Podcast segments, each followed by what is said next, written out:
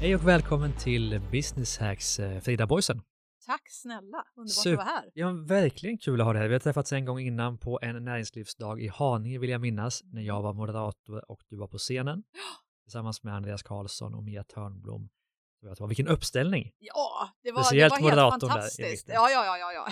Eller hur? Nej, men det var grymt, det var jättetrevligt. Det jag minns av dig då var att du hade ett oerhört tempo i din föreläsning. Mm. Jag tänker att idag håller jag mig lugn och du får stå för tempot här nu i Business Hacks. Ja. Men du, det finns ju mycket såklart att berätta om dig, men jag tänker att mina gäster gärna och bäst gör det själva. Så om vi skulle be då, du kommer från tidningsvärlden, om vi skulle be en tidning att beskriva dig i 5 meningar, hur hade de beskrivit dig som person?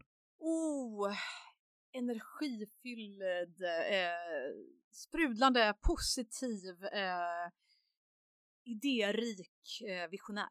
Mm.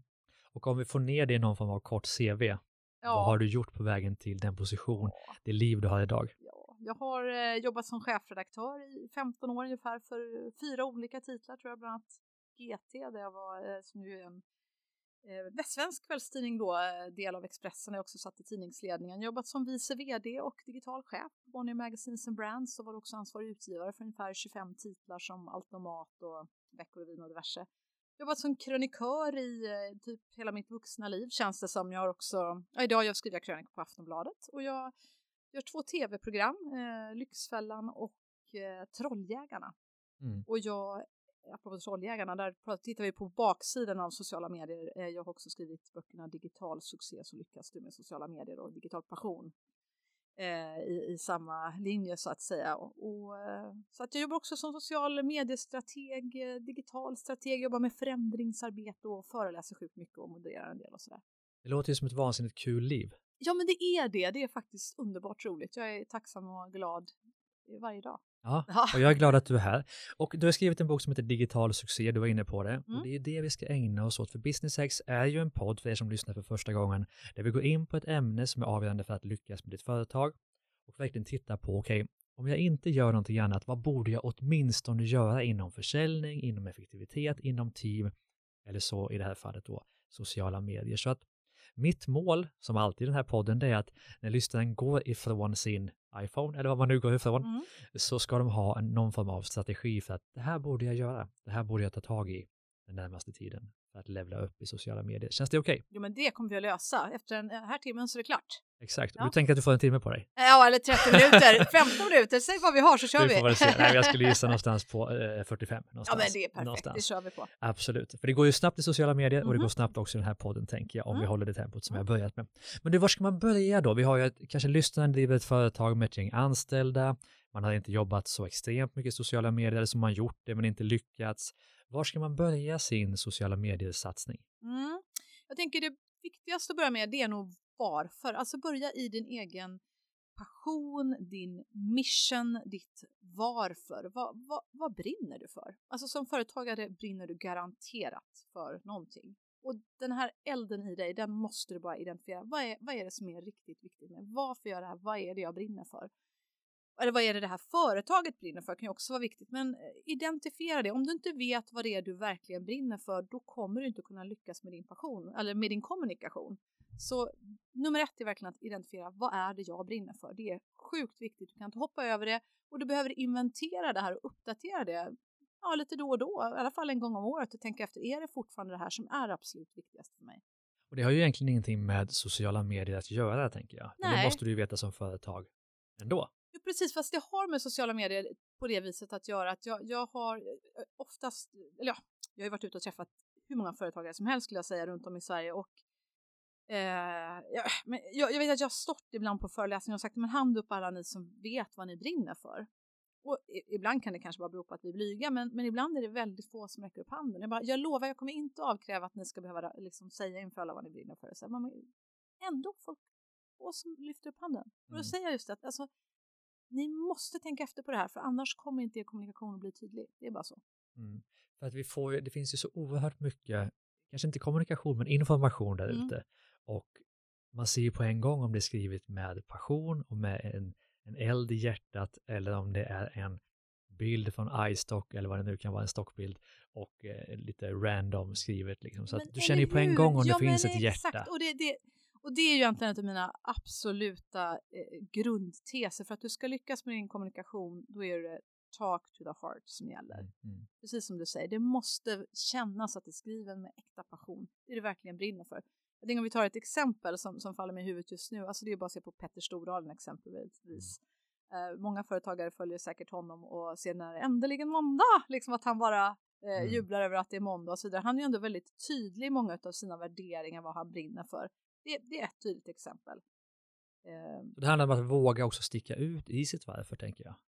Vi är väl absolut ganska slätstrukna ändå. Ja. Är vi inte det? Nej. Man tänker att sociala medier... Vad är dina värderingar? Nu leker jag journalist nu som jag har i grunden. Ja, då får vi ju såklart börja med, handlar det om företagets värderingar eller mina egna värderingar? Vi börjar med dig då.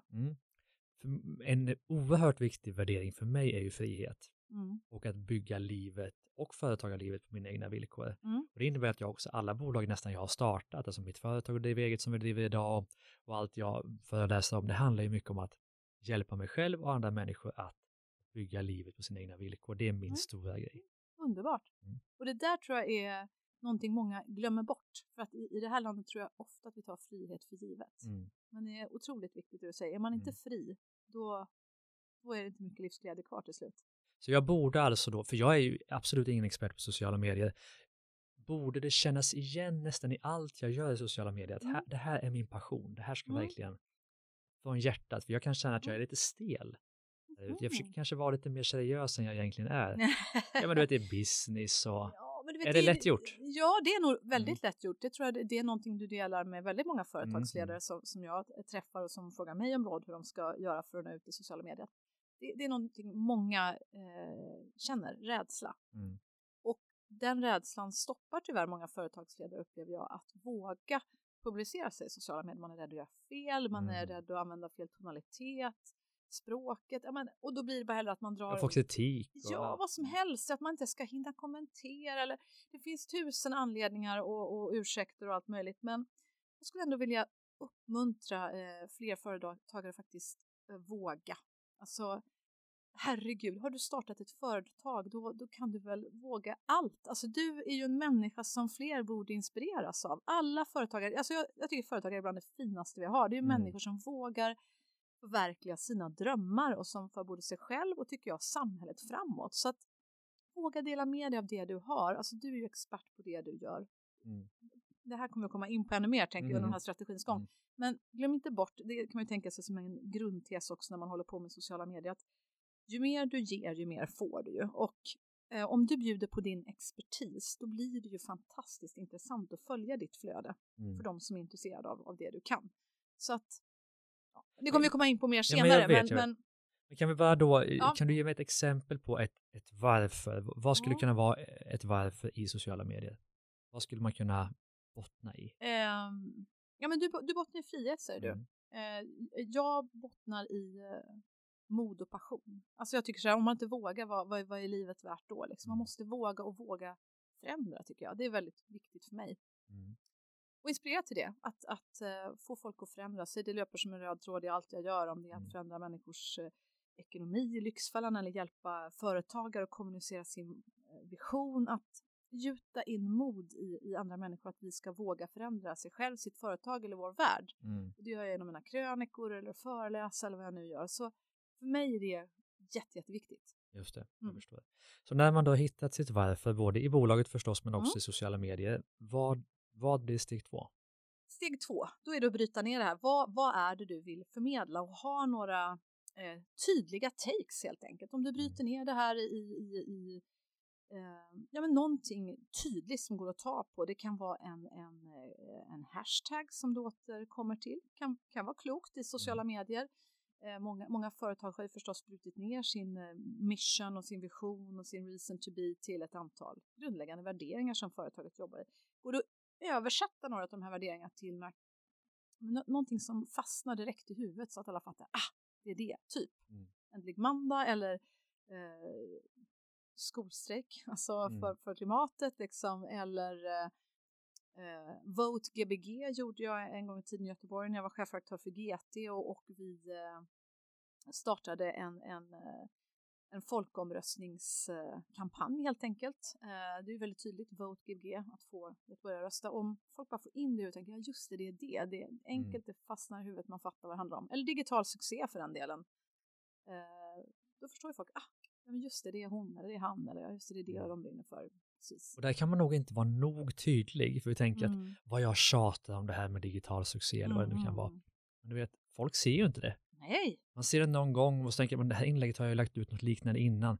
Folk kommer inte ihåg det. Nej. Tjata mycket mer än du tror liksom, om de här orden du vill få ut eller budskapen du vill få ut. Ja, men det vet ju alla företagare som kloka företagare som lyssnar, att få igenom ett budskap, om du vill få till en förändring, det räcker inte så här 1 gång eller 5 gånger eller 10 gånger. Alltså. Det är bara tjata på. På ett inspirerande sätt. På ett inspirerande sätt förstås.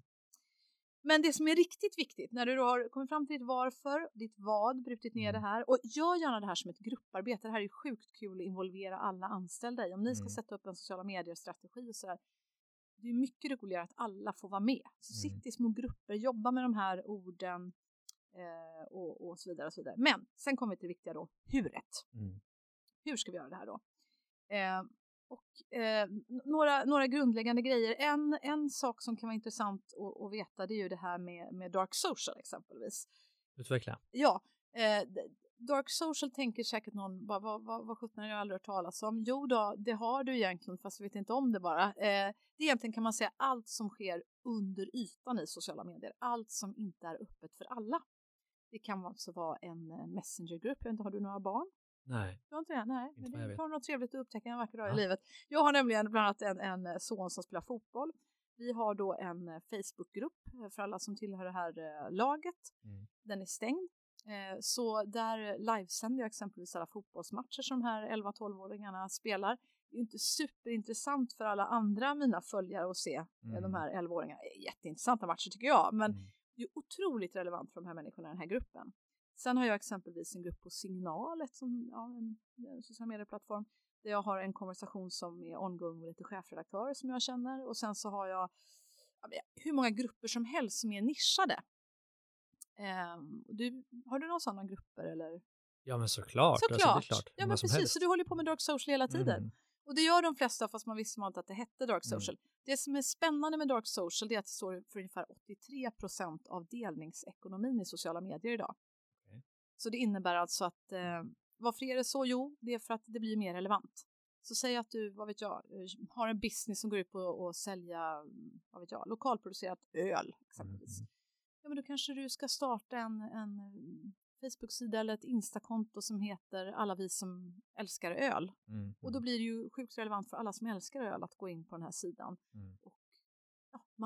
Då är det såklart mycket större sannolikhet att ditt material delas vidare. Så sannolikheten för att ditt material delas vidare ökar med det 6-dubbla om du skapar en nischad grupp eller konversation eller vad det nu kan vara.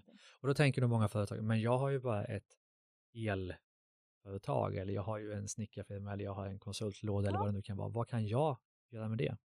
Follow the passion! Jag tänker alltid så här, where there is passion, där är det pengar liksom. Och det finns ju alltid folk som är passionerade över vad du är passionerad över. Jag tror till och med det finns en Facebook-sida för alla vi som älskar doften av nykopierat papper. Alltså, man tror att man är speciell och att jag just är så nördig som bryr mig just om röda elkablar. Nej. Det finns massor av människor där ute som älskar röda elkablar och så vidare. Men vad är då syftet med det? För att det är klart att jag vill ju ha, visst man kan göra det för att det är kul. Men du vill ju på något sätt också tjäna på det i ditt företag. Ska man förvänta sig att tjäna på det man gör i sociala medier? Eller är det för att bygga någonting kring ett rykte? Eller varför jobbar man i sociala medier? Är det för att sälja eller för att bygga brand? Både och skulle jag säga. Och det är såklart att när du lägger upp din strategi så är det klart att det alltid är bra att du identifierar det. Så att du blir tydlig med det med alla dina anställda. Varför gör vi det här? Jo, för att vi vill bygga vårt varumärke och för att vi vill öka vår försäljning i förlängningen. Och kanske också hoppas jag att du vill göra världen lite bättre. För det är helt övertygad om att du gör om du har chansen att göra din röst hörd där ute. Men säger att jag jobbar som snickare. Jag har en snickerifirma i Nacka. Hittar vi på. Och jag vill ju förstås ha människor som hör av sig till mig för att de vill bygga altan. Och det kan jag hjälpa dem med. Då kan jag starta en dark social, en Facebook-app som heter Så får du världens finaste altan. Och de som går med det är folk som vill bygga altan då. Hur tar jag det att jag har skapat det forumet till att folk verkligen köper någonting av mig? Ja, alltså det är ganska enkelt. Om du lyckas bygga upp ett förtroende som en generös och kunnig person inom ditt område. Som delar kunskap. Och där kan vi också tänka efter, nu pratar vi här om Facebook-sidor. Jag tycker utgå från dig själv lite grann vad du är för slags person också. Och förstås också vad din målgrupp är, inte minst. Och här kan det handla om, är du en business-to-business så att säga. Då är ju LinkedIn en superviktig plattform som jag verkligen skulle rekommendera. Altanbyggare, ja det kanske är Facebook. För då handlar det mer kanske om medelålders publik gissar jag, utan att vara en altanexpert själv. Och då skulle jag visa Facebook och Instagram i viss mån. YouTube, om du känner dig bekväm där, kanske skulle kunna vara någonting. Podd kanske, varför inte det? Jag menar poddlyssnandet. Altanpodden, ja. Varför inte? Så tänk efter, vem är jag? Är jag en person som tycker det är skitjobbigt att skriva? Jag känner mig inte alls bekväm med det. Men jag är en bra snackeperson. Jag har alltid haft lätt att stå och snacka och köta med gubbarna eller gummorna eller vad det nu är när de ska stå och fråga mig om altan. Det känner jag mig sjukt bekväm. Men starta altanpodden, den finns säkert inte. Gör den kort om du känner att jag inte har tid med en kvart. Nej, men det är ingen som har tid att lyssna i tre kvart heller. Alltså korta format vinner ju över långa. Allt som går att förkorta är ju liksom den stora trenden. Så sen kör 15 minuter altanpodden då. Just det. Nu längtar vi efter den, eller hur? Altanpodden ska jag ska googla och kolla om namnet finns. Annars ska jag nog gå in och köpa altanpodden. Ja, precis. Annars kommer någon annan att göra det. Den här podden kommer ut. Absolut. Men vi kan väl stanna lite där. Vi har snackat om Facebook och LinkedIn. Så har vi ju alla de andra. Vilka ska man finnas på? Det finns inget svar på det, tänker jag. Sant. Det beror lite grann då på vem du är och vad du har för passion. Och var kunderna finns. Och var kunderna finns, såklart. Det är ju de två parametrarna du måste ta in. Och var finns kunderna då? Alltså jobbar du med business to business, som sagt, du ska verkligen rekommendera LinkedIn. Sjukt bra. Så jag tycker hela den plattformen har bara blivit mer och mer relevant. Och här snackar man verkligen om att dela kunskap. Jag brukar ibland se sociala medier i världen som olika rum man går in i. Och då kan man tänka att om vi pratar verkligen för den som inte är så bevandrad i sociala medier, så är det som att gå in liksom i konferensrummet. Här snackar man liksom bara business. Så dela din kunskap igen för att nå ut.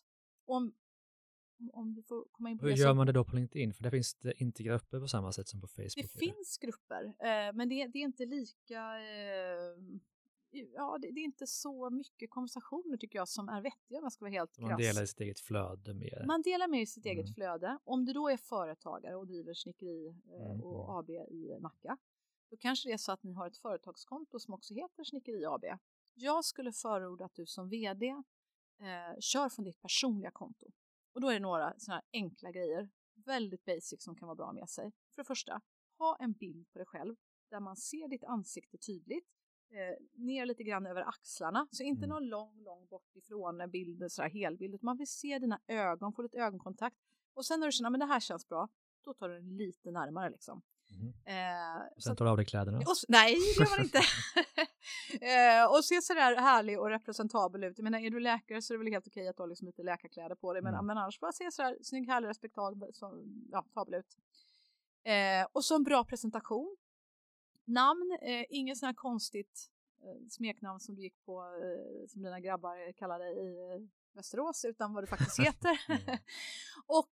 Och så kort och koncist, vad är det man liksom, du kan få till vad du brinner för. Du kan använda emojis i underrubben, som du skulle säga CEO för Snickeri AB i Nacka. Så skriv så här liksom: jag brinner för att göra de bästa altanerna i Sverige. Jag älskar att dela med mig av allt som gör den bästa altanen. Liksom, eller någonting sånt där. Det blir man ju glad och inspirerad av. Vad härligt. Så kanske du kan lägga till någon liten emoji med hus. Eller någonting som man... Och detta är mycket bättre då än att Snickeri AB själv har en sida. Ja. För att sannolikheten att folk interagerar med dig som är en livslevande person, och apropå talk to the heart, du brinner för någonting, som vill dela med dig av någonting relevant, och du leder dessutom ett företag. Du bara där, det är ju spännande direkt. Vem är du? Till skillnad från att ett anonymt ändå, företag är ett företag, det är inte människa. Så mycket roligare, så mycket högre sannolikhet att folk vill dela och interagera med dig snarare än med ditt företag. Så underskatta inte det. Jag tänker så här, herregud, att leda är ju att vilja någonting. Och jag menar, antingen kan du sitta i ditt lilla ledningsrum eller styrelserum eller vad sjutton du nu verkar någonstans med nedvirade liksom, persienner. Eller så bara bränner vi persiennerna nu. Alltså jag tänker så här, modernt ledarskap idag, det är ju liksom bara att nå ut i hela världen istället. Interagera med dina kunder, fråga dem. Det stora måttet idag för att lyckas i sociala medier, det är ju hur väl du engagerar publiken. Intertelling är ett viktigt begrepp som jag brukar prata om. Och med det menar jag så här, storytelling 2.0, att inter betyder ju liksom mellan. Och det är det här magiska som sker mellan människor idag på sociala medier. Den som är bra på det, det är liksom den som vinner. Just det, så man bygger storyn tillsammans då. Så den här Janne i Nacka som har ju sitt personliga konto då. Ja. Som snickeriexpert, och han brinner verkligen för det. Han ska inte vara rädd för att ha det som person. Och där ska han dela sin kunskap och sin passion och sådär. Men han ska också få människor då i tanken. Vilket kanske sker på automatik att dela sina egna stories och berätta om så här gjorde vi tillsammans och allt vad det kan vara. Sen är det ju väldigt bra att man... Hur fan kunde då, vill jag veta? Ja, men det kommer vi till. Det kommer att komma. Ja. Men en sak som är bra, det är ju att just hitta ett koncept. Jag menar, Altanpodden är ju ett fantastiskt koncept. Det kommer vi ju snart att se där ute. Och det kanske är någonting annat. Som sagt, det beror på vem den här människan är. Man kan ju testa exempelvis att köra en sändning varje fredag eller tisdag eller whatever, klockan 3 på Facebook eller på Instagram, beroende på vad man har för målgrupp. Jag tipsade en gång i tiden en tjej som hette Mimmi, som var kommunchef faktiskt i Hofors. Och så frågade jag, hur brukar du kommunicera med din publik? Liksom, du har ju någon hel kommun som undrar vad fasen sker med mina kommunpengar. Hon var, brukar du skicka något veckomejl, månadsmejl? Hon bara, nej, jaha. Men du, vad skulle hända om du startar en livesändning på Facebook varje vecka? Kallar den för någonting och bara berätta så här: hej allihopa, Mimmi här. Och nu undrar ni vad vi har gjort i kommunen för alla stålar vi har fått in här nu då. Ja, det ska jag faktiskt berätta för er. Det har vi gjort senaste veckan. Ja, här har vi med oss Pelle som ju är parkchef. Du berättar lite, du tänkte björk eller alm och vad vi ska plantera. Kom gärna in med era frågor, påverka, tyck till, ni vet, bla bla bla. Och så har vi ju... Mohammed här som ska öppna nya förskolan Kotten som ju lanseras här nu nästa vecka. Har ni några tvååringar som fortfarande bla bla bla och så vidare. Och glöm inte att anmäla er barn till simskolan för den öppnar nu igen. Och, ja, nästa vecka ses vi, då kommer jag att vara på äldreboendet här så att vi får prata lite med dem. Och så här, skulle ni gilla det, säger jag till Hofors, och det är typ hur många entreprenörer som helst från Hofors som sitter i den här lokalen. Alla typ, ja, bara reser sig på flera stycken. Så jag säger till Mimmi, okej, när kan du börja? Hon bara, vänder sig om till sina kommunikatörer. Och sen säger hon, på fredag. Och det tror jag det är onsdag. Och på fredag sitter jag ju sjukt spänd då framför Facebook. Och jag säger också till henne att sätt ett koncept. Alltså tänk att du ska starta ett tv-program. Kalla det för någonting. Ge inte upp om ingen lyssnar första veckan. Skitsamma, de kanske kommer tillbaka. Prova lite till, så var lite uthållig. Och sen någonting catchy, någonting kort som fastnar och använder gärna som hashtag. Så då startade hon Mimmis minuter. Kallade för det. Och det var lite så här dogma-style. Första inlägget var liksom ingen sån här tjusigt stativ eller så, utan det var liksom lite vingligt. Hon stod framför någon roll-up och man såg liksom kanterna liksom, lite grann sådär. Men hon pratade från hjärtat apropå talk to the heart. Och hon gjorde just det. Och hon fick så otroligt mycket nätkärlek. Så det var verkligen, fantastiskt vad du gör Mimmi för kommunen. Och vad roligt, det här visste jag inte. Och på 2 dagar når hon ut till 3 dubbelt antalet människor ens bor i Hofors kommun. Så... Men det var intressant, för då tänker jag att hon blir ju företagsledaren för Hofors kommun. Och skapade engagemang då bland de som bodde i kommunen. Samma sak för en företagsledare då, snickeriet i Nacka. När han då eller hon som vd kör sin egen profil på LinkedIn och verkligen delar sin passion, kommer ju skapa ett otroligt engagemang, tänker jag, bland medarbetarna också. Ja, och stolthet. Exakt. Ja. Så liksom, be the thought leader of your business, skulle jag vilja säga. Så att du kan ju bli tankeledaren för allt snickerisnack i hela världen eller Sverige. Herregud, se på Greta Thunberg. Men har 16 år, bor några 100 meter härifrån. Den här podden spelas in. Och men herregud, idag är hon en av världens största tankeledare överhuvudtaget. Största ledare. Så det kan ju bli vem som helst. Så det finns inga gränser i nationer eller sådär. Så att om du bara brinner för någonting, kan någonting, har ett viktigt budskap. Världen står öppen. Och då var du inne på LinkedIn om man jobbar business to business. Det är smart. Om vi tänker då att man har konsumenter som målgrupp. Var ska man hänga då? Ja, då beror det ju på hur gamla deras ålder. Och ålder är viktigt. Ja, det kan ju förstås vara din produkt. Alltså var finns målgruppen som vill köpa den här produkten? Det är inte bara, såklart handlar inte bara om ålder. Det kan vara andra demografigrejer. Det kan vara ort. Du kanske som sagt bara säljer snickeriprylar. Alltså kanske 90% av din business är just i Sickla eller Nacka eller vad det nu var. Men vi ska inte glömma bort att världen och business blir också allt mer global. Även om du kanske fram till nu har sålt dina snickeriprylar till Nackaborna, så kanske det faktiskt är så att tack vare att det är du och man har så stort förtroende, man lyssnar på den jäkla altanpodden varenda vecka, då spelar det ingen roll om man kanske sitter uppe i Jukkasjärvi eller nere i Sjöbo i Skåne, man vill ändå köpa faktiskt din pryl, och allting går ju att skicka nu för tiden. Så att, jag måste flika in, för då kan jag tänka så ibland, men då blir ju företaget så synonymt med mig. Vad händer om jag vill sälja en gång då? Det kanske blir svårt om alla tänker på mig när man tänker på Nacka snickeri. Ja, jag förstår vad du menar, men jag tror man får, det är ett mindre problem. Det är ju bara att vi rekryterar en ny fantastisk ledare som kommer in och följer sitt hjärta och berättar om det förstås. Men absolut, det kan finnas en viss risk i det, men jag tror att möjligheterna överväger något enormt. Men nu stör jag dig, för nu ska vi snacka om då business to consumer. Just om man nu kan säga det. Som så. Det är väl alltid människa till människa, men du förstår vad jag menar. När man ska nå vanliga människor. Ja, om vi tittar på trenderna då. Facebook minskar ju faktiskt något i senaste svenska och internetundersökningen. Det är fortfarande störst. Ja, eller? Fast det beror på vilka åldersgrupper du tittar inom. Så vill du nå 14-åriga tjejer exempelvis här i Stockholm, då skulle jag ju säga, då är det ju TikTok du ska vara på, eller Instagram och Snapchat. TikTok, det är bra att fråga. Det är alltså det som Musical.ly var förut. Och då säger du bara, vad fan var det? Ja, men det är alltså en sociala medieplattform där du antingen då kan mima till musik, eller så kan du bara ha musik i bakgrunden och göra roliga grejer. Det är mycket challenges och mycket humor, pranks, mycket skoj helt enkelt. Så är det. Och också liksom mycket musik. Och båda de här plattformarna som du beskrev. Ja, alltså det hette Musical.ly förut och sen så blev det TikTok. Det blev TikTok, okej. När det köptes upp. Jag försöker säga det här som att jag vet inte hur jag ska säga det.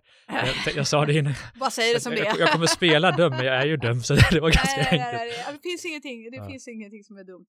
Den där dumma. Alltså, däremot kan man vara så att man inte har koll på allting. Ja, så men herregud, det är bara så är det alltid. Men okej.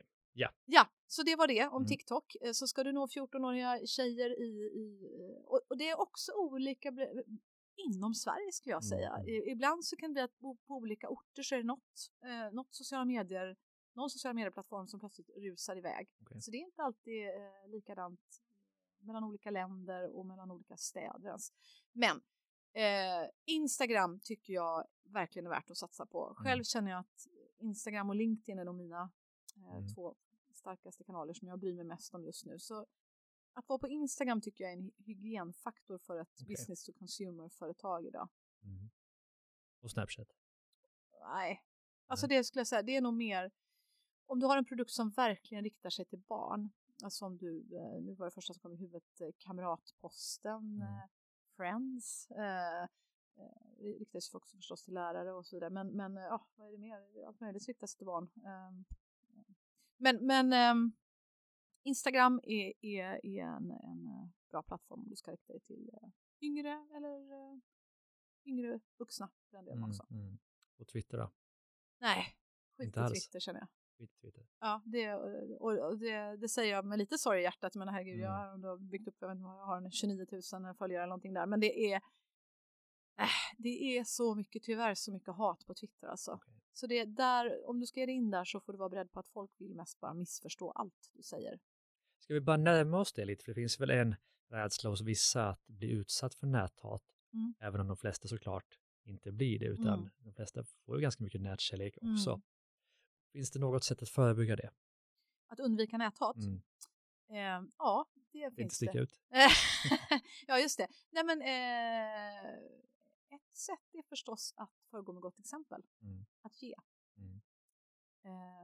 Sen är det provocerande för vissa människor det här med företagsledare, inte minst skulle jag säga. Alltså,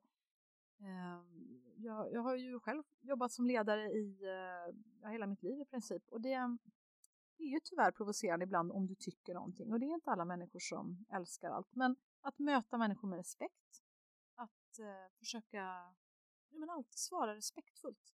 Sen såklart, är det en människa som verkligen beter sig som ett totalt ägg mot dig, som inte vågar visa sitt eget ansikte och bara är fruktansvärt otrevlig och så vidare, utför en hot, då är det bara skärmdumpa, polisanmäl och blockera personer liksom, så du slipper se den mer. Men ska jag säga att annars bara möt människor med respekt och var inte så rädd för det här med näthat. Jag jobbar ju det som ett program som heter Trolljägarna, när jag är ute och träffar människor som näthatar och sådär. Så att jag träffar verkligen sådana människor mer än de flesta, tror jag. Men var inte så rädd för näthatet, skulle jag säga. Som, till och med jag som har drabbats av diverse och suttit i rättegångar och som målsägande och polisanmält och allt möjligt. Till och med jag skulle säga att 98% av det jag får är nätkärlek. Så du har så mycket att vinna i business, om du bryr dig om business, i varumärkesbyggande, i positiv feedback, i människor som hör av sig och som vill ge dig affärer. Så herregud, du har verkligen allt att vinna. Var inte så rädd för det där med näthatet. Men se till att du erbjuder dina anställda support. Säg det till dig. Om du uppmuntrar dina anställda, och det tycker jag du ska göra, att vara ambassadörer för varumärket. Det är ju liksom alla... Tänk om, oavsett om du har 5 anställda eller 20 eller 30 eller 100. Alltså alla de kan ju vara fantastiska ambassadörer för dig på sociala medier. Och missa inte det tillfället. Verkligen. Så då har vi, bara för att sammanfatta, LinkedIn, business to business. Vill man nå unga så är det TikTok är bra att testa. Spännande. Och så har vi ju unga och unga vuxna Instagram. Ja, och vi ska inte glömma podden också. Alltså lyssnandet överhuvudtaget ökar ju skyhögt. Exakt. YouTube ska vi inte heller glömma när det kommer till dem. Våga video. Alltså är det någonting som vi inte har pratat om tillräckligt, så är det just det. Våga video. Video är det nya första språket i Sverige. Så att det spelar ingen roll om du och jag kanske lärde oss mer att skriva och läsa förr i tiden. Och så är det ju. Så är det. Vi var bättre på att skriva och läsa. Det visar ju PISA-undersökningarna än vad dagens barn är. Men de är sjukt mycket mer savvy på det här med video. Och grejen är att jag minns när jag lanserade min första bok, så var det en tjej som kom fram och bara för att jag tycker det är så coolt att du har lanserat video på Bonnier, så jag har startat ny video. Den är så himla bra för att jag tänkte göra praktikplats. Men du, får jag vara helt ärlig, så hon bara ja. Alltså jag orkar inte läsa artiklar längre. Jag bara känner spelaren för mig. Spela! Och jag bara ja. Och jag hade varit med om att någon försöker få jobb hos mig och liksom så att man inte orkar läsa artiklar. Men den här tjejen sa det. Och sen sa hon, alltså ska jag vara helt ärlig. Alltså jag orkar inte ens läsa rubriker längre. Jag bara, spela! Ja. Och någonstans måste man... Först tänkte jag att hon var sådär knasig. Men sen nästa sekund tänkte jag att jag själv var knasig. För hon sa att hon pluggade media. La år av sitt liv på studier inom det här. Så hon brinner uppenbarligen för att berätta. Men hon sa flera gånger, men jättetydligt till mig. Liksom med understryket och versaler. Att hon vill inte läsa. Så att alla där ute... Sluta och bara kommunicera i skrivna ord och stillbild. För då kommer du att missa alltså 50% av din publik. Men samtidigt, ta inte bort det. Nej, för det är du klart. Du behöver både och. Precis, och särskilt tänk om det är så att du faktiskt har en publik där du kanske din majoritet av kunderna är, vad vet jag, 55-60. Där kan det till och med vara så att man blir förbaskad på om det bara är videoinnehåll. Att man tänker, men gud, jag orkar inte sitta här och titta på någon 5-minuters video. Jag vill ha information om har den här grejen eller inte. Så. Exakt. Och då har vi det, för att komma tillbaka till målgrupperna, Facebook och YouTube. Vilka möter vi där? Facebook möter ju, alltså det har ju blivit allt mer liksom lite grann ålderdomshemmet, om vi ska vara helt ärliga. Det har blivit mer pensionshaket.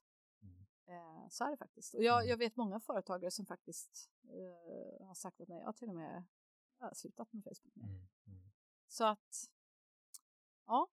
Och YouTube, där har vi ju kidsen. Alltså de flesta barn idag lägger ju alltså minst en timme på YouTube varje dag. Så det är ju extremt, du har ju väldigt stora möjligheter att nå ut om det finns på YouTube förstås. Så det kan verkligen vara någonting att överväga, tycker jag. Exakt. Mm. Men du ska väl nörda in oss lite i det här, för det finns ju massa olika kanaler beroende på vilken målgrupp du vill nå och så vidare. Men finns det också, om man ska lägga ut någonting av olika slag, finns det tider som är bättre än andra? Finns det dagar som är bättre än andra? Ja, absolut. Och där är ju också olika för olika målgrupper. Mm. Så jag menar, tänk exempelvis småbarnsföräldrar, om du istället har ett nappföretag eller så vidare.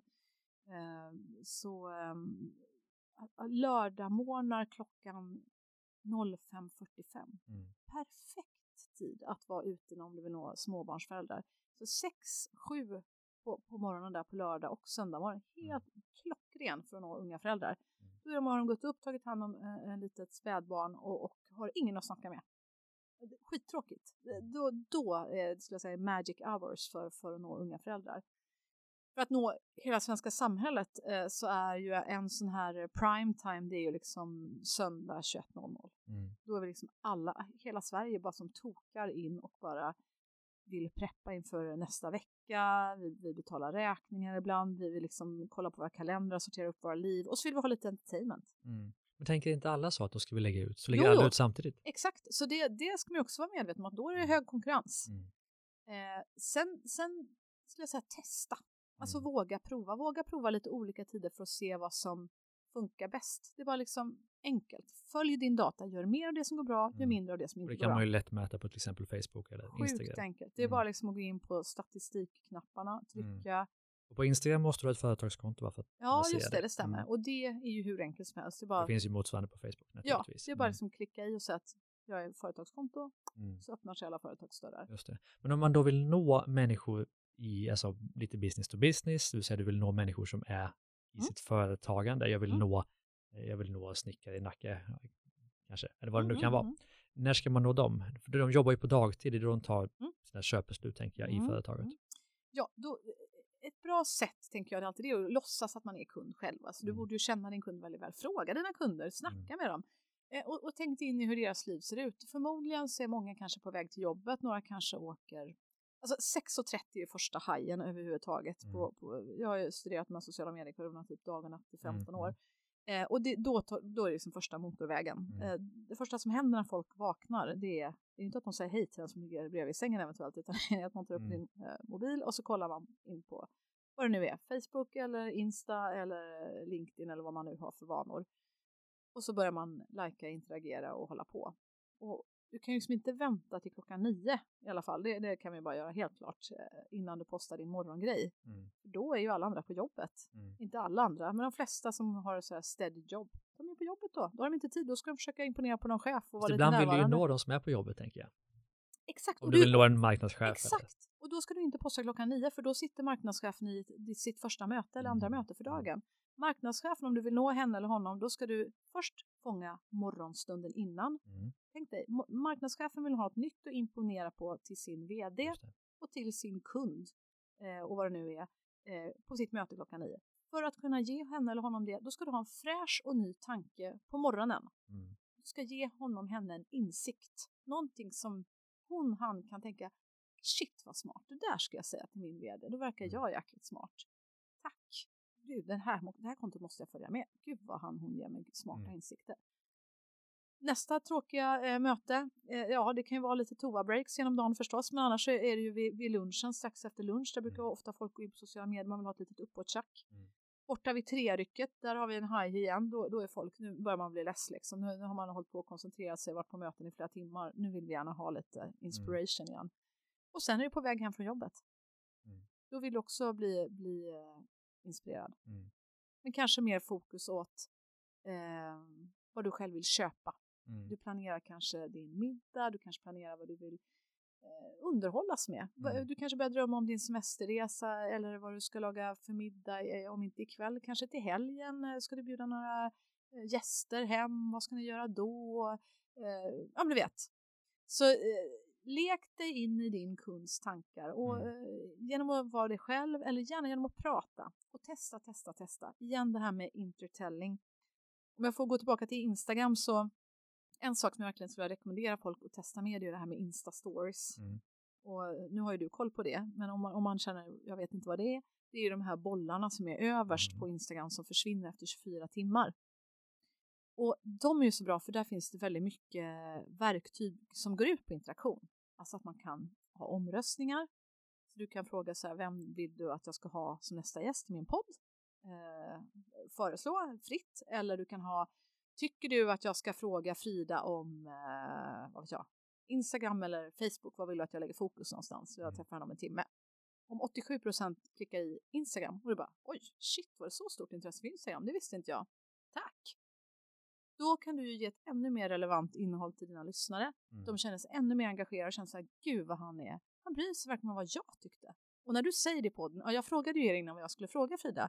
87% av er sa ju faktiskt att vi skulle prata om Instagram stories. Så jag vill därför speciellt ställa frågan Frida. Då blir man ju ändå mer involverad. När du ska trycka upp din nästa tröja, om du är en tröjföretagare och säger okej, jag står här och ska trycka på knappen nu till design- och beställnings- och tygföretaget här. Ska vi köra den här i rött eller grönt? Vad tycker ni? Mm. Och igen, du var nästan säker på att du skulle trycka grönt. Och så många säger rött. Det är klart när man sen ska köpa julklappar och man ser den där tröjan i fönstret. Mm. Det är klart man tänker, jag fick vara med och påverka. Så gör dina följare till VIPs. Fråga dem mycket, kör omröstningar. Var med dem, det är ju det som bygger lojalitet. Mm. Mm. Och tillbaka till det. Nu har vi gjort allt det här liksom, sociala medier. Hur blir det en kund av det hela? Ja, men herregud, nu, du strömmar ju pengarna in med det här laget. Det gör det. Ja, herregud. Ja. Nu går de in och köper. De är ju en del av ditt community. De är ju en del av företaget. Det är inte längre företaget och en kund. Så nu är de fans. Nu är de fans. Det här är en community. Ni gör det här ihop. Det här är ert mission. Ni, alltså, själva slutgrejen, alltså vi hoppar över en liten punkt här i den här lilla raketen vad vi ska göra, och det är ju vem, alltså jag tänker att i ditt communitybyggande, du var inne på det lite grann också, så identifiera gärna nyckelpersoner som är viktiga för dig, kanske extra viktigt om du jobbar business to business, att de här 100 företagsledarna eller vad det är, de är faktiskt sjukt viktiga, de sitter på affärsmässiga beslut som kan påverka min business. Dina topp 100 bästa prospects. Liksom. Ja, det tycker jag. Och har du mer tid eller liksom, då kan du köra 500. Men börja med 100. Och egentligen borde du ha 500. För det är viktigt på LinkedIn att ha 500 följare. Så det är viktigt att du kommer upp i det. Och då är det bra att ha kvalitet på de där 500. Så identifiera dem och sen uppvakta dem. För det kanske är så att de kanske inte vet vem du är. Så då får du ju liksom, det är lite, du får fråga chans liksom. Och du vet ju det när du uppvaktar någon. Du har säkert gjort det någon gång i livet. Jag tänker, du vet alla vi gick i 8:e klass en gång i tiden. Man börjar säga liksom, det är väldigt enkelt. Det börjar med att du uppvaktar dem. Kommentera på deras inlägg. Visa ditt intresse. Fråga chans. Säg varför du gärna vill följa den här personen och så vidare. Alltså, vet inte någon företagsledare, då jag har intervjuat Bruce Springsteen. Jag har intervjuat statsministrar. Fotbollsstjärnor. Alla människor blir genuint glada om man får genuin feedback från andra människor. Och den måste vara genuin. Det är viktigt. För här finns det ju en liten fallgrupp för att du följer till exempel marknadschefen på XAB. För att du vill ha honom, henne som kund. Och då har du lärt dig av Frida Boysen här på Business Hacks att kommentera på den personens inlägg för att då kommer du närmare den personen. Men du kan ju inte göra det om du inte har en genuin feedback att ge. Exakt. Så det är viktigt, om du ska säga att jag sa så glöm inte bort ordet genuin. För det är verkligen A och O. Om du inte håller på med genuin feedback då kommer du bli genomskådad och det kommer inte att kännas fräscht. Vi vill ju köpa av människor som är snälla mot oss. Ja! Det är ju så otroligt tydligt i forskningen. Ja, verkligen. Och liksom, det är egentligen den sista grundstenen i den här strategin skulle jag säga är ge mer. Om du har byggt ditt community nu, du har identifierat dina viktiga nyckelpersoner och försökt bjuda in dem till ditt community, de kommer säkert förr eller senare. Du har det här communityt, ge mer, ge mer, ge mer. Ju mer du ger, ju mer får du. Det här kan också vara ett väldigt smart rekryteringsknep. Många företagare som jag träffar säger att en av de största utmaningarna är just att rekrytera bra personal. Håller med, det är svårt och viktigt, särskilt om man är en småföretagare. För det varenda anställd betyder så otroligt mycket liksom. Jag menar det enklaste sättet är ju att du uppvaktar och ger beröm såklart. Det kan vara din värsta konkurrent som du ser att du driver det här, vad ska jag säga, altanföretaget då, vi tar det igen. Och så går du förbi någon annan altanföretagare i krokarna och bara säger, jäklar vilket schysst skyltfönster de hade, eller på mässan senast så hade de byggt upp en så jäkla fin altan, smart lösning där med balkonglådorna liksom på där. Men då frågar du förstås, ursäkta, vem var det som gjorde den där blomlådan, den var så fin? Är det var Marita här liksom? Ja, då letar du upp Marita på LinkedIn och ska säga, ta en bild på det där, så ska du säga, jag måste säga att den här gången kan du markera liksom då. Får jag säga att företag XXX fick till det verkligen med den här blomlådan. Kul! Det är inte bara jag som brinner för altaner. Så jag som brinner för altaner, så kul att se att vi verkligen älskar det här. Och letar efter nya steg och tar vår bransch framåt. Och jag får säga att jag hörde att det var Marita Hägglund som har gjort den här blomsterlådan. Alltså vilken kvinna! Vilken stjärna! Roligt! Jag längtar efter att få se mer från den här framåtdrivande kraften i vår bransch. Och missa inte det där på mig, får mig att tänka om en kul grej som jag såg i Australien nu senast och vidare. Ja, och självklart kommer vi också utveckla vår. Men ja, jättekul, bra jobbat Marita. Den här Marita, hon kommer så himla lycklig. Tror du ens hennes chef har sagt att hon har gjort en bra blomlåda? Förmodligen inte. Och nu säger den värsta konkurrentens vd det här till hela världen. Hon kommer ju vilja jobba hos dig såklart. Det är dig hon vill ha som chef. Så du behöver aldrig mer att lägga pengar på så här dyra jobbannonser, kan du bara lägga ner. Om du har en tydlig social mediestrategi, det är din absolut effektivaste sätt att rekrytera riktigt bra personal. Har vi tagit oss igenom din femstegsmodell? Ja, jag tror det, för slutet är verkligen så här att ge mer, och då tänker jag också till dig själv. Alltså jag tänker hållbarhet överhuvudtaget. Ibland säger småföretagare som jag träffar att hur ska jag hinna? Jag kommer inte hinna. Jag vet inte, jag kommer inte hinna. Och det är ju inte meningen att du ska sitta och bara göra dina sociala medier så här klockan 23 när din familj sitter där och hungrigt längtar efter att företagaren äntligen har kommit hem och kanske ska vara lite tid med familjen. Och så. Lägg in tid under din vecka, det är mitt tips. Om du inte får det och blir av, försök i alla fall. Vad man kan göra är att man kan förpublicera på Facebook exempelvis och så vidare, och på Instagram också. Så att du har klart dina poster. Om du har svårt att få in det, det är väldigt olika hur man är. För mig är det liksom lika naturligt som att prata. Så för mig bara blir det av ändå. Men om du inte har det, sätt, vad vet jag, någon tid när du har ganska mycket tid i veckan. Varje tisdag eftermiddag från klockan 13 till 15. Och så sitter du och funderar på vilka posts ska jag få upp den här veckan. Då tänker jag att en rädsla hos mig i alla fall är, okej, jag kan sätta av den där timmen på tisdagarna. Sen kommer det en massa kommentarer på torsdagarna, då har jag ingen tid avsatt. Man måste ju svara på en gång, har man ju hört. Ja, där behöver du faktiskt sätta av tid. Så när du har publicering och du är vd för ditt företag och du lägger upp en post, då tycker jag att du bör ha lite koll på den där posten i början och verkligen vara artig. Man ska svara på allting. Det är viktigt. Jag fick faktiskt något jättefint pris här som jag ska få ta emot någon år som årets kvinnliga entreprenör. Oj, ja. Du får en high five. Ja, eller hur, var det fint, så. Eller hur? Så då postade jag det där på LinkedIn här en veckan och tackade förstås och så vidare. Jag skrev någonting där om alla som jag ville tacka i samband med det här. Och då var det så jättemånga gulliga människor, apropå nätkärlek, som skrev fina saker. Och jag tog mig verkligen tid, jag tror det var närmare 400 kommentarer. Jag svarade på varenda en. Och då var det någon som skrev det på typ kommentar 350 någonting att wow, eloge till dig som verkligen tar det tid att svara på allt och så här. Och klart, jag förstår att det är svårt om man är Lady Gaga, om man har kanske 10 000 som hör av sig. Då, någonstans går ju gränsen, men försök svara på alla. De flesta har ju inte 10 000. Nej, exakt, de flesta har inte det. Så att vi kan väl i alla fall, om det rör sig om 50 kommentarer, 100. Men tänk att varenda människa som har skrivit till dig, lagt en kommentar, den människan har ju gett av sin tid, den har investerat sin tankemöda, sin tid, kanske ändå några minuter av sitt liv, att ge dig genuin feedback. Alltså det är precis som i vanliga livet, om du skulle säga, hej Frida, här är läget, jag bara skulle stå tyst och bara glo åt andra håll, så du vill inte göra business med mig mer. Så det är precis som jag sagt på sociala medier, bara möt din medmänniska med respekt och omtanke och kärlek. Verkligen. Ska vi bara ta en snabb sammanfattning? Ja. Vilka var de 5 stegen? Varför? Varför brinner du för det här? Du måste veta vad du brinner för. Om du inte vet det, då kommer du aldrig lyckas med din kommunikation och vara enhetlig. Det är viktigt. Vad vill du förändra? Vad vill du förmedla? Vilken sorts kunskap har du? Alla är vi experter. Vad är det du kan förmedla som skulle kunna vara nytta för andra? Hur får du ut ditt budskap? Och då, glöm inte, testa dark social. Våga video. Jobba med intertelling, alltså skapa engagemang. Ställ mer frågor än att ge svar.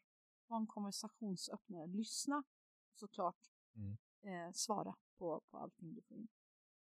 Och be om ursäkt om det blir fel. För ibland blir det fel och det gör ingenting så länge du ber om ursäkt. Och så vem förstås. Om du jobbar business to business så glöm inte bort att identifiera dina viktigaste makthavare som sitter på affärsmässiga beslut som skulle påverka ditt företag. Det gillar jag. Ja. Mm. Den är viktig och jag lovar enkel, dig. Enkel, tydlig. Jag lovar dig, om du gör det, du kommer att få mer business. Så enkelt är det bara. Och jag kan säga för min egen business har gjort under. Mm. Mm. Och sen avslutningsvis ge mer. Och då menar jag stort. Alltså, vi måste jobba hållbarhetsmässigt också. Var hållbar för dig själv. Ge mer till dina medmänniskor. Var generös. Säg grattis till andra när det går bra. Och gör vad du kan för att göra världen bättre. Mm. Sociala medier är ju ändå någonting fantastiskt för vår demokrati och vår yttrandefrihet. Att vi alla har fått en röst. Du är som företagare en ledare, så är det. Så utnyttja ditt ledarskap till att faktiskt inspirera och ge någonting fint tillbaka till världen. Mm. Men vilka är de största misstagen du ser att företag gör i sociala medier? Du har sett många. Ja, det största misstaget skulle jag säga är att inte göra någonting alls. Mm. Det är det största misstaget. Så börja, våga. Alltså det är inte så farligt som du tror. Våga skaffa dig en profil. Våga ta första steget. Det finns massor av duktiga sociala medieföretag som säkert kan hjälpa dig och konsulter och så vidare om du inte vågar själv. Eller fråga någon på ditt kontor, någon kompis. Alltså kom igång bara, det är inte så farligt som du tror. Och sen förstås, var väldigt försiktig med motsatsen till vad jag sa nu på slutet. Det vill säga, var väldigt försiktig med negativ kritik eller konstruktiv kritik som kan missuppfattas. Mm.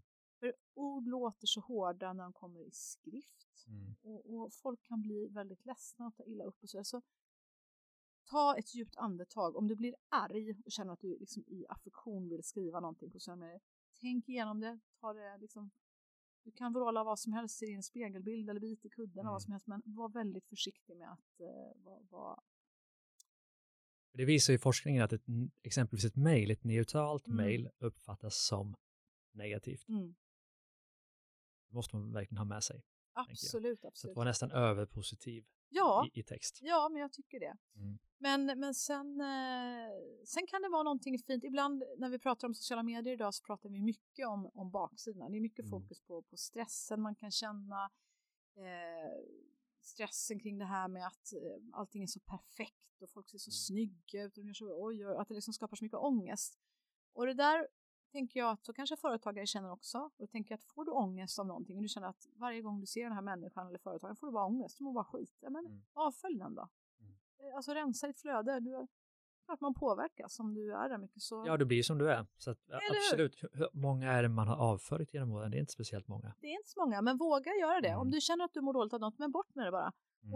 Och sök aktivt upp. Och ju mer algoritmerna funkar så att ju mer du interagerar med något, ju mer ser du ju det. Matas du med det förstås. Men du, vi måste komma in på det innan. Ja. Tiden går fort. Ja, jag vet. Det finns mycket att berätta och dela och snacka om.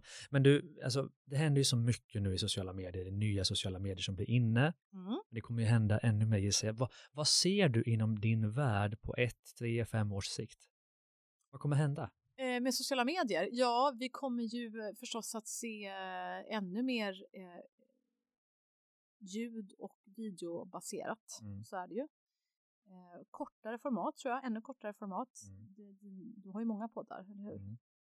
Då har du 2-3 stycken. 2 som jag håller i. Ja, precis. Ja. Så att jag menar, du kommer ju säkert att starta massor av poddar till. Du kommer säkert att ha någon 5-minuters-podd inom några år, tänker jag. Mm. Så kanske snarare är daglig.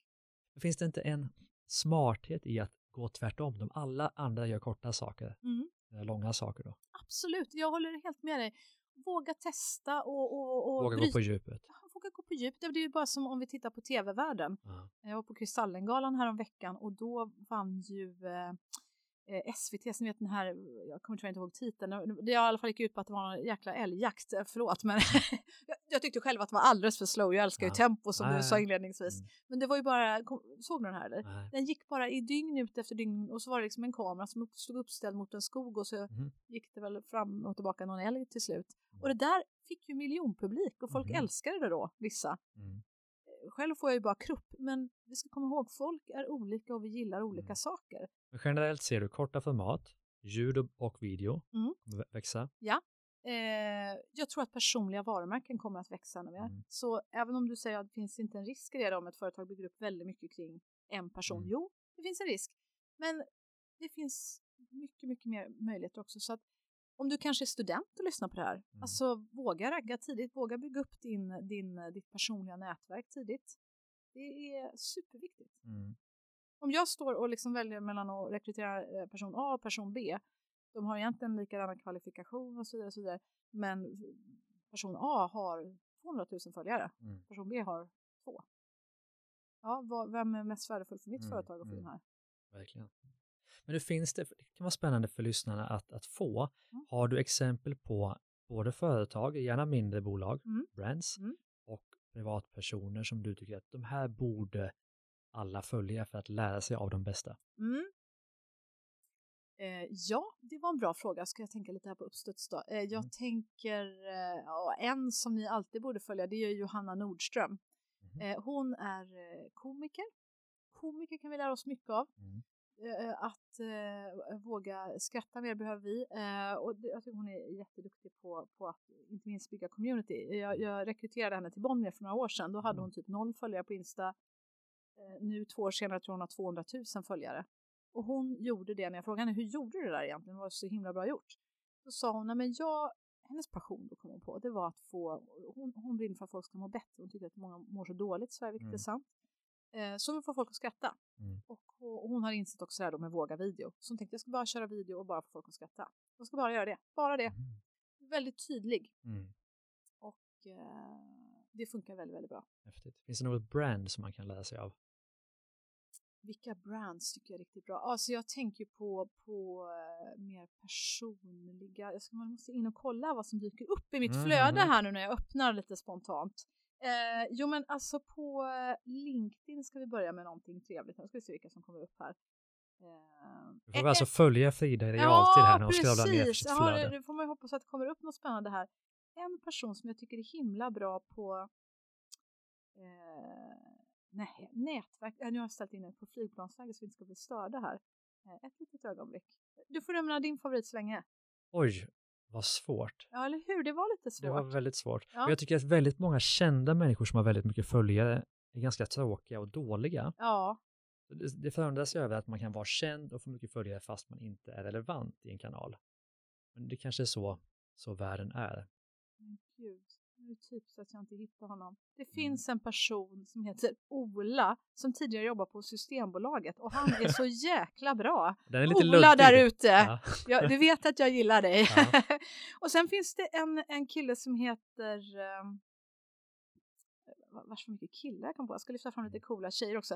Det finns en kille som heter Johan Åberg som är vd på något som heter Next State. Han tycker jag är duktig på att prata om inte minst om hur man som ledare kan nå ut på sociala medier. Så han tycker du kan titta på lite grann. På Instagram, varför inte nämna exempelvis Ishtar. Tycker jag är grym. Både som människa och i sociala medier. Ja, verkligen. Hon är väldigt bra på Instagram Stories också tycker jag. På att just dela med sig lite insikter och kan vi ta efternamn på Ishtar också? Ja, Touailat. Perfekt. Men det är spännande och det kanske vi kan komma tillbaka till när vi har gått igenom ditt flöde efter intervjun. Men precis, men jag får komplettera där lite grann. Precis. Men nu blir man ju så här pepp att nu ska jag ta tag i det. Man har fått en 5-stegsraket från dig och känner att Petter Stordalen måste jag säga också. Han leder i och för sig ett väldigt stort företag men jag tycker att han är sjukt duktig och konsekvent med den här ändelig måndag och så vidare. Så att kolla in Petter. Absolut. Ja, förlåt. Men har man i alla fall, man har fått en strategi och känner att men det här kan jag nog fixa i min variant av det. Då kanske man vill veta mer. Finns det någon, nu har vi ju din bok Digital succé såklart. Ja, och uppfölja en digital passion. Så vi inte glömma, så om du har läst Digital succé och känner att den har läst, du bara gå in och läsa Digital passion för där kommer ännu mer om dark social liksom överkursen kan man säga. Jag förstår. Men finns det några andra verktyg, böcker, webbkurser, konton som man behöver följa för att liksom fördjupa sig ännu mer i sociala medier? Ja, det finns det. Alltså, om man exempelvis vill bli bättre på LinkedIn så kan man gå LinkedIns egna kostnadsfria utbildningar på LinkedIn. Så att det är bara att söka omkring där. Du kan ju också se din social selling score på LinkedIn. Det kan vara lite kul. Där du kan mäta hur väl du ligger till jämfört med folk som ligger i samma bransch. Och där kan du också se hur väl bygger jag mitt varumärke. Hur bra är jag på att engagera. Hur bra är jag på att nå rätt publik. Så att det inte bara är så att du godkänner folk som inte har strunt med din business att göra. Utan är det någon helt annanstans. Just och så vidare. Det är lätt att tänka följare, men relevanta följare blir intressant. Precis, relevans ska man aldrig glömma. Det ska man vara noga med. Men finns det något, blir jag nyfiken, finns det något verktyg, någon app eller någonting som kan visa hur duktig man är på sociala medier? Man kan få scores på olika nivåer. Ja, just det, precis. Något sånt? Ja, det fanns, förr i tiden fanns det här cloud score exempelvis. Okay, men alltså, om du är en LinkedInare så skulle jag verkligen rekommendera dig att kolla in. Du kan bara söka på social selling score helt enkelt. Och det är gratis. Det är bara du kommer att få svaret direkt. Och på Facebook och Instagram så ser du så oerhört mycket i statistikverktygen direkt. Vad som funkar, vad som inte funkar. Ja, precis. Exakt. Det är väl det viktigaste. Ja, det är det viktigaste. Men har vi missat någonting i vår lilla sociala medieskola här nu? Har vi det? Nej, alltså. Jag kommer givetvis gärna att inspirera dig också och föreläsa. Alltså jag älskar verkligen att bjuda på lite kunskaper om det här. Så det är bara att ringa om du vill ha hjälp. Så, och inte minst våga fråga. Alltså det är så många som är schyssta där ute. Alltså våga fråga. Alltså man kan dra iväg ett litet mess till mig. Jag brukar försöka hjälpa folk till höger och vänster. Och jag vet det finns så många duktiga människor där ute som gör detsamma. Så att dra ett mess. Folk är väldigt friendly där ute. Liksom. När vi vänder på det, vad behöver du hjälp med just nu i livet? Så kanske någon kan hjälpa dig. Ja, gärna. Du kan säkert hjälpa mig med massa bra saker som är en sån underbar entreprenör och sitter på så många kontakter och så vidare. Så att I'll get back to you on that one. Vi är så tacksamma för att du vill vara här. Ja, men min grej är väl att kanske mer våga nischa mig. Jag är en sån person som älskar att göra mycket. Så att ibland känner jag att jag borde sådär fokusera lite mer. Men den är svår för mig. Finns det någon, om vi tänker business hacks med experter inom olika områden inom företagande, finns det någon gäst du skulle tycka vore lämplig för podden? Absolut. Det finns många. Och vilka ska vi ta? Vi kan ju ta Tuva Palm, tycker jag är härlig. Bra fintech-kvinna. Just det. Jag tycker att... Elina Servitzel tycker jag är spännande som startade Natural Cycles. Just det. Jag har liksom namnafasi det fredag eftermiddag när vi men det har vi här. Två fantastiska namn. Ja, jag kommer såklart hälsa från dig. Ja, det måste vi göra. Men de är grymma. Det finns så många som är duktiga. Jag hade tänkt att det skulle vara min sista fråga, men sen tänkte jag att när jag ändå har dig här, när vi snackat sociala medier, har du något annat, business hack, life hack som har varit viktigt för dig i ditt liv som hjälper dig att ta dig dit du vill? Jag kommer att tänka på ett magiskt möte vi hade apropå live-möten som jag vet att du gör mycket också. Det var en kväll när jag modererade faktiskt och talade på ett ställe, Concid, techbolag, fantastiskt ställe. Där vi just hade Josefin Langgård måste också bjuda in som grundade Kry. Härlig digital tech-entreprenör. Men det var hon och det var Tuva och det var vilka var det mer? Men Elina var där också. Och det var en sån här magisk, det var så många kloka entreprenörer på ett samma ställe. Och den där, det samtalet som vi hade där på scen i en timme, det var så där mindblowing. Så att man kände wow, man fick så mycket bra idéer och... Jag vet att det typ startades affärskoncept efter den kvällen och också mellan vissa av de här personerna på scenen. Så lifehacket då, eller businesshacket är att inte vara sociala medier live funkar också fortfarande. Absolut, det kompletterar varandra. Men vad som är så härligt nu är att när du ses live och får den där sjukt inspirerande mega uppenbarelsen, träffar spännande människor, knyter kontakter. Så istället för att liksom inte ses sen på ett år eller vad det nu är, så håller du kontakten i sociala medier, du plockar upp den där grejen, träffar en oerhört spännande människa igår som bara sa, men herregud, på Per Schlingmans bokrelease träffade jag en fantastisk kvinnas producent som sa, men du ska inte göra det här. Jag bara, för fasen.